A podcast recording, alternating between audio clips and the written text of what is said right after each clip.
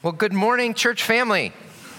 It's so great to see you guys uh, here on this first Sunday of Advent. You know, this is the first day of the new year. Did you know that? Happy New Year. Uh, if you're a liturgical nerd, you'll know that, and I'm sure that all of you are, and that you celebrated the end of the year last night with a big party and champagne. Right? All of you did that? Um, no, I do love the fact that um, we try to follow that year because the church, in some ways, is called to tell time a little differently because our time has been formed and our days are shaped by the story of the gospel, by the life, death, and resurrection of Jesus. And so we're always a little out of step with the world. We're always doing things a little differently. And so we begin our year today with Advent, and every season of the year trains and shapes us in a different way. And so Advent trains us how to wait how to be waiting, hoping, yearning people. Waiting is one of those things that no matter who you are, or no matter what your income, or what your race, or what your background, or what your health, or what your culture, everybody has to wait. It's one of those things that unites the human experience, and none of us like to wait. In fact, many of us, and many of our, much of our culture, does everything that we can to eliminate the need to wait. I love Amazon Prime. Uh, it's truly an amazing invention that I can, you know, think of something that I want and tap my phone a few times and literally have something on my doorstep within 24 hours. I mean, that's crazy, like dark magic kind of stuff, right? And it's a wonderful convenience. I'm not going to cancel my membership. And yet, Advent suggests to us maybe that kind of elimination of waiting is not good for our souls maybe it actually is good for us to learn how to wait. Maybe it's not the best thing for us to eliminate all waiting from our lives. And Advent is teaching us what it means to be a people who wait. And so, this particular Advent, we're going to be in the series that will extend through Christmas called Waiting for the King. And here's what we're going to do we're going to look first at some stories about waiting that Jesus tells in the book of Matthew. He is telling stories about who we are waiting for. Advent reminds us that we are waiting not for a what, we're waiting for a who. We're waiting for God to come and save. We look forward to that day when God will come and he will make all things right and all will be well. That's what we're waiting for. And then December 22nd, we're going to zoom back to the beginning of Matthew and look at the nativity story that Matthew tells and put ourselves in the shoes of those first early Christians who waited and anticipated for that coming Messiah. Now, that might strike you as a little odd that we're first going to look at the second coming of Christ and then go back to the first coming of Christ. Wouldn't it be better to start with Jesus' birth and then move to his coming again? Well, actually, the church has always known that there's real wisdom in what we're doing. In fact, um, I love what um, the writer Fleming Rutledge writes. This is what she says The rhythm of the church's season turns out to be theologically profound. If we began with a nativity and moved to the last judgment, we would be so softened up by that little baby in the manger that we wouldn't be able to take the second coming of Christ very seriously. The solemnity and awe do not lie in the fact that the baby becomes the eternal judge. What strikes us to the heart is this the eternal judge, the very God of God, creator of the worlds, the Alpha and the Omega, has become the little baby. So we begin with the judge, and then we move to the baby. So take that in as we move to our scripture reading today from Matthew chapter 13. You'll find it in your bulletin or turn there in your Bible, Matthew chapter 13. Let's hear this story that Jesus tells about waiting. Jesus told them another parable. The kingdom of heaven is like a man who sowed good seed in his field. But while everyone was sleeping, his enemy came and sowed weeds among the wheat and went away. When the wheat sprouted and formed heads, then the weeds also appeared. The owner's servants came to him and said, Sir, didn't you sow good seed in your field? Where then did the weeds come from? An enemy did this, he replied. The servants asked him, Do you want us to go and pull them up? No, he answered, because while you are pulling the weeds, you may uproot the wheat with them. Let both grow together until the harvest. At that time, I will tell the harvesters first collect the weeds and tie them into bundles to be burned, then gather the wheat and bring it into my barn. People of God, this is the word of the Lord. Have you ever wondered if Christianity is really true, and if Jesus really is risen from the dead, and if all this stuff that we talk about in church is for real, then why is the world still so messed up? Have you ever wondered that? I mean, we come in here and we sing these songs, I mean, all that stuff that we just sang about Jesus is king, Jesus is risen from the dead, uh, God is reigning over all, death and evil and suffering have been vanquished. And then we go out in the world, and what do we see? Death, evil, and suffering everywhere. Cancer, disease, marriages falling apart, people dying of overdoses. And we see everything. So, what is this? Is this just, is this a farce? Is, is this a hoax? Was Marx right? Are the existentialists right? We're all, this is, you know, religion is just a crutch that's ameliorating our pain as we wait for death? Is that what this is? No. And Jesus is teaching us, really answering that question in sort of a roundabout way with this parable by saying, Look, friends, listen, I am king for real. I am advancing my kingdom in the world. A new day really is coming. And yet, he says, there will be a little while in which you will have to wait when everything is going to seem like it's just like it's always been. There might be times where nothing seems to be happening, but here's what I want you to do as my people I want you to faithfully wait. Faithfully wait. Jesus is teaching us how to wait. He's, he's our wait trainer. Get it? He's training us. Jesus is our wait trainer. He's training us to wait. So let me first give you a little bit of background um, on this parable. During the time that Jesus was teaching, there were very, very strong messianic expectations among the people of Israel. You might know a little bit about first century history. Israel um, a little bit before this, had been conquered by the Roman Empire, and so they had become a colony of Rome. Uh, they had lost their, their government, they lost their political and religious and social freedom. Um, they were kind of living under the oppressive foot of the Roman state. And because of that, there was very strong hope and expectation at the time for a political Messiah, which means savior or hero. They were yearning for someone to come and set them free from the oppression of the Romans and to restore God's rule in their land. Now, there had been many false messiahs that had showed up and that had claimed themselves to be messiahs and had only been cut down. But Jesus has come now upon the scene, and he's pretty different from all these other so called messiahs. He's, his teaching is different, his posture is different, his ways are different. He actually seems to be backing up his teaching with powerful signs and miracles. And everybody begins to think this guy must be the one everywhere he goes. He's healing the sick and feeding the hungry and defending the oppressed and confronting evil. To use the imagery of Jesus here, wheat seems to be growing up everywhere around Jesus, everywhere he goes. And so the people of God are convinced this guy is the one. They are ready for Jesus to do what they expect the Messiah to do, which is to go into the midst of those Roman weeds and to begin hacking them down to restore God's justice and reign to God's people in Jerusalem. That was the hope, that was the expectation.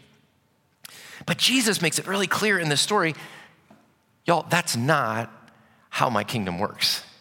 First of all, my kingdom, he says, is way more radical than you can imagine. It's not just about a new political regime or social change. Don't you see? Jesus says your problems are way deeper than bad government. Uh, your, your issues are way more complex and problematic than the Roman state. Reality itself is broken. Evil has struck at the very heart of the universe. There's a cancer at the soul of creation. That's what Jesus, the Messiah, has come to heal, not just to liberate them to a new government. That's the first way his kingdom is challenging. But the second way that Jesus blows their expectations is that he teaches that his kingdom is not going to come as they expect all at once, immediately, cataclysmically, but Jesus' kingdom will advance gradually and incrementally. Not all at once, but Jesus is on the move, making wheat grow, but all the while, Jesus says, there will be this long time in which weeds and evil will be growing right alongside my kingdom and my wheat as well. That's what my kingdom is going to be like. Sometimes theologians call this um, the already not yet character of Jesus' kingdom. Jesus' kingdom has already come, but it is not yet fully consummated. One illustration that is often used to explain this really well, I think, is the illustration of what happened at the end of World War II. If you know your history very well, you'll know that there was a day at the end of World War II that was June 6, 1944, that was called D Day. Anybody know about D Day? D Day was the day that the Allies invaded northern France at Normandy, and basically that day reversed the course of World War II. Up until that point, the Nazis had a grip on Europe. Everybody thought the Nazis would win. But what the Allies did in this one uh, invasion is they broke the Nazis' grip and they set the stage for the liberation of all of Europe. So on this one day, June 6, 1944, essentially the war was won. The outcome of the war was determined. D Day. However, and this was strange, the war went on for another 11 months until May 1945, V Day, and that's when the war officially won. Germany officially surrendered, even though everybody knew in that 11 month period that the Allies had already won. Does that make sense? So that is, they lived in that strange 12 month period in the already and not yet. The Allies had already won, but the war was not yet over. Their victory had not yet been consummated. And Jesus says, This is now your reality. I have come, Jesus says. He is the king. He has won the decisive victory. He has lived. He has died. He has risen. He is reigning over all things. He has conquered evil. And we can see evidence of Jesus' kingdom everywhere around us. Don't you see the wheat, friends? Don't you see the wheat? Don't you see? Have you? I've seen it. Have you seen uh, people freed of their guilt and shame? Through the mercy of Jesus. I've seen uh, relationships healed, marriages restored. Um, I, have seen people healed of physical diseases. Um, I've seen relationships and community be built across divisions of race and class and culture. Uh, I, I've seen people be freed from addiction and enslavement from sin. I mean, Jesus really is alive, and his wheat really is growing all over the world. His kingdom is advancing. He's come. And yet, Yet, they're all the weeds. Somebody walks into a crowded building or a bridge in London and pulls out a knife or starts shooting. Uh, a missing child shows up dead in a field. Young mom that I know falls dead this past week, leaving her husband and two young sons. Refugees trapped in endless cycles of violence and war. What is going on? Well, Jesus says, look, this is how my kingdom is going to feel for a while. You're living in the in between time. Yes, my kingdom has come. Yes, I am risen. Yes, my kingdom is advancing. Wheat is growing everywhere. And yet the war isn't over. The enemy continues to send out his sorties. In fact, the more the kingdom grows, the more evil persists, the more weeds advance. And sometimes it even feels like that the weeds are getting too thick and that the enemy is going to actually win. But Jesus says, no, don't freak out. The promise is the harvest will come. The day of deliverance is coming when God Himself will clear the weeds from the world and root out evil and will establish His kingdom forever. But now we live in the in between, the already and the not yet. That's where we live. You know, in those wonderful storybooks that C.S. Lewis told of the Chronicles of Narnia, um, when the wicked witch puts the curse of the never ending winter upon Narnia. Do you remember that, kids? The never ending winter. But what happens as Aslan uh, begins to move? The ice begins to melt, the, the, the blooms uh, begin to make their way through the snow. It's still winter, but spring is blooming, and that's where we live. Winter and spring, darkness and light, weeds and wheat, all in the same world, all in the same community, sometimes in the same church, all mixed up together. That's where we live, right in the middle, in the in between. That's the nature of his kingdom. But here's what this story is really about the story is about how we live faithfully in the midst of that waiting. Because here's the thing it is a very difficult thing to live right there. That's where you are. And it's a hard thing to live there. Why? Because Christians, especially, get most sensitive to the reality of evil. Sometimes we even find ourselves in the crosshairs of evil. Sometimes we most yearn for evil to be removed from the world. And so there are always ways that believers are tempted to come up with wrong approaches to deal with the evil in the world. And that's ultimately what this story is Jesus about. He's training us how to faithfully wait. There's two wrong approaches I believe that Jesus is warning us against in this parable. I'll call them weed removal and wheat removal. You follow me, friends? Are you there? Hello, hello, are you there?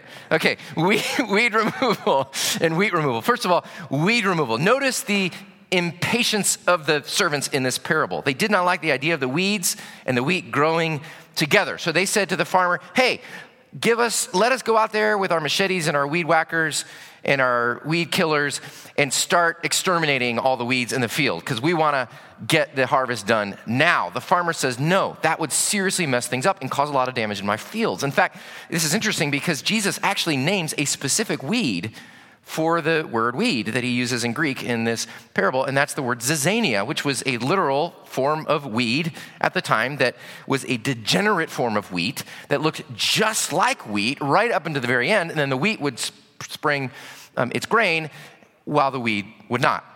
And so the farmer basically is saying, look, you can't even tell the difference between the weeds and the wheat. You would take out way too much you would do great damage to the crop. The better way is just to let the wheat and the wheat grow together right up to the very end, and then we'll sort things out at the harvest. So, weed removal is not an option. Now, unfortunately, weed removal has always been a temptation that believing people have succumbed to throughout the ages. In the time of Jesus, there was a group of faithful Jews who were called the Zealots. And in fact, a couple of Jesus' followers were Zealots. And they believed that the Roman weeds uh, were so tenacious and, and such a threat to their livelihood that the only way they could survive is if they violently rose up against them and cut them down with the sword. That were the zealots. Now, unfortunately, throughout history, Christians have taken this approach as well. You might have heard of some of these approaches the Crusades, witch hunts, Inquisition, the burning of heretics. In all these instances, Christians mistakenly believed that they could stamp out evil in the world and bring God's kingdom, and they believed that they were the agents of God's justice. Now, thankfully, we may not see a lot of this kind of Christian violence today, and yet this attitude can persist in the minds of many Christians. We think it's those people that are causing all of the problems in the world. If only we could rid ourselves of that person or that group or that political party or that country or that group of people over there, then everything would be better. It's, a, it, it's really an attitude. Weed removal is an attitude that is unwilling to live with ambiguity, impatiently intolerant of the gray, right? An insistence that condemns anyone who is imperfect, any church that is imperfect, any situation that isn't perfect, and that thinks that we can make everything right now. We can bring the harvest now. Jesus forbids this. He says, We're not the harvesters. You're not the judges. In fact, you don't even have the wisdom often to know the difference between the weeds and the wheat. I know many non Christians uh, who do wonderful things, and I know many Christians who do terrible things. there's a whole lot of evil out there, but there's a whole lot of evil in here and inside of you and me. So thank goodness that only God is the judge. So don't spend your time trying to tell the difference between the weeds and the wheat. Don't mistakenly believe that you can rid the world of evil or that you can identify its source. As long as we are living in that in between time, waiting for Jesus to come again, there will be weeds, there will be darkness, there will be evil, there will be pain and sorrow. There will be times where it feels like the darkness is just so deep that it's going to win. But our job is to wait not to preempt the harvest or to start hacking before the time has come, leave the harvest up to God. Weed removal, not an option. On the other hand, though, some Christians can be tempted to wheat removal. On the other hand, they think, well, if I can't remove the weeds from the world, I'll just remove myself. In Jesus' time, you had the zealots on the one hand, on the other hand, you had some people that were called the Qumran community. And these were people who hated the Romans, but they were also nonviolent. And so they decided to withdraw themselves literally into the desert, dig caves, and live there, isolated from the Romans, detached from the problems of the world. Believers have been tempted to do this in many ways throughout the ages, right? We think the world's so messed up, evil is so rampant, everything's just going down the drain. So let's just remove ourselves from the field. Let's isolate ourselves from the problems of society. There are still some Christian groups that literally isolate themselves from mainstream society.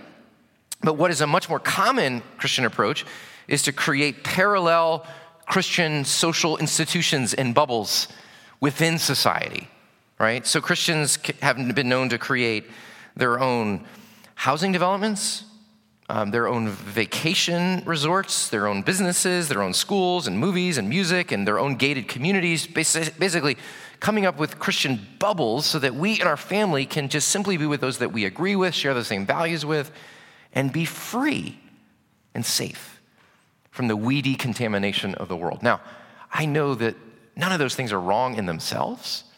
And we all have our own reasons that we discern with God for the decisions that we make for our families and our children and our lives. The problem is with our motivation. Are we motivated by fear, anxiety, even resentment? Our world is scary. Y'all, I know this. I'm, you know, Sarah and I are trying to raise four girls in this society. The, the world has changed so much, even, even just in the last 10 years. This is a scary place. And so I get it. My temptation, I don't want my kids to be contaminated. I don't want my kids to be infected. So I don't want to kill the weeds, just not have to look at them or have to deal with them. But Jesus says, if you belong to me, weed removal is not an option. Jesus himself modeled this. He hung out with all the weeds. This is why the conservative religious people hated him, because he hung out with all the weediest parts people in the weediest parts of town, with the pimps and the prostitutes, right? And the tax collectors and the poor. And Jesus said, if you're going to be my followers, you got to be like me. Be engaged. Don't remove yourself. I've not called you to be safe, he said. I've called you to be a strong strand of wheat in the midst of a field of weeds, shining my light, being salt and leaven, spreading my joy in the work and the work of my kingdom throughout the world. Jesus owns the field. Jesus is spirit in us. We don't have to be afraid. Be my people. Don't leave the field, Jesus says. Wheat removal is not an option for his followers. So, if that's true, if we're not to do weed removal, not to do wheat removal, then how do we live in the waiting? That's the big question. How do we live in the waiting? Well, let me just offer a couple of suggestions as we close. First of all, make sure you're wheat. Um, look, you're not supposed to figure out, clearly, this passage teaches you're not supposed to figure out whether who else is a weed or a wheat, but it is pretty clear that you want to be wheat, right? That's pretty clear from this passage. One of the scary things about this parable is that Jesus seems to be saying that there will be a lot of people who appear to be Christians and who look just like wheat, but who in the end discover that they have no grain. In the end, at the harvest, they're not actually Christians. Let me just be blunt for a second. A lot of people are duped into thinking that they're Christians when they're actually not. Can I say that? I think I can. Um, a lot of people are duped into Christians when they're actually not. And that should frighten you a bit. We still kind of live in the South, sort of. Um, and even though I know that our society has changed a lot, it still is the case a lot of the times that if you're not, if you live in the west end of Richmond and you're not Muslim, Jewish, or Hindu, then you think of yourself as a Christian, right? My family's been here since 1827. Of course I'm a Christian. We've been Presbyterians for 135 years. Of course we're Christian. You know, I'm a good person. I pray. I'm a Christian. But, friends, what's clear in this parable is that you can look just like wheat and still be a weed. What makes you wheat? What makes you a Christian? Going to church doesn't do it. Being a good person doesn't do it. Praying sometimes doesn't do it. Certainly, being born in a certain part of the country doesn't do it. The only thing that does it is your relationship to the farmer, your relationship to Jesus. Being a Christian just simply means saying to Jesus, Jesus, I surrender my life to you. I recognize that it is your life, your death, your resurrection that is the basis for my acceptance before God. I receive your grace. I receive your forgiveness. Send your spirit into my life.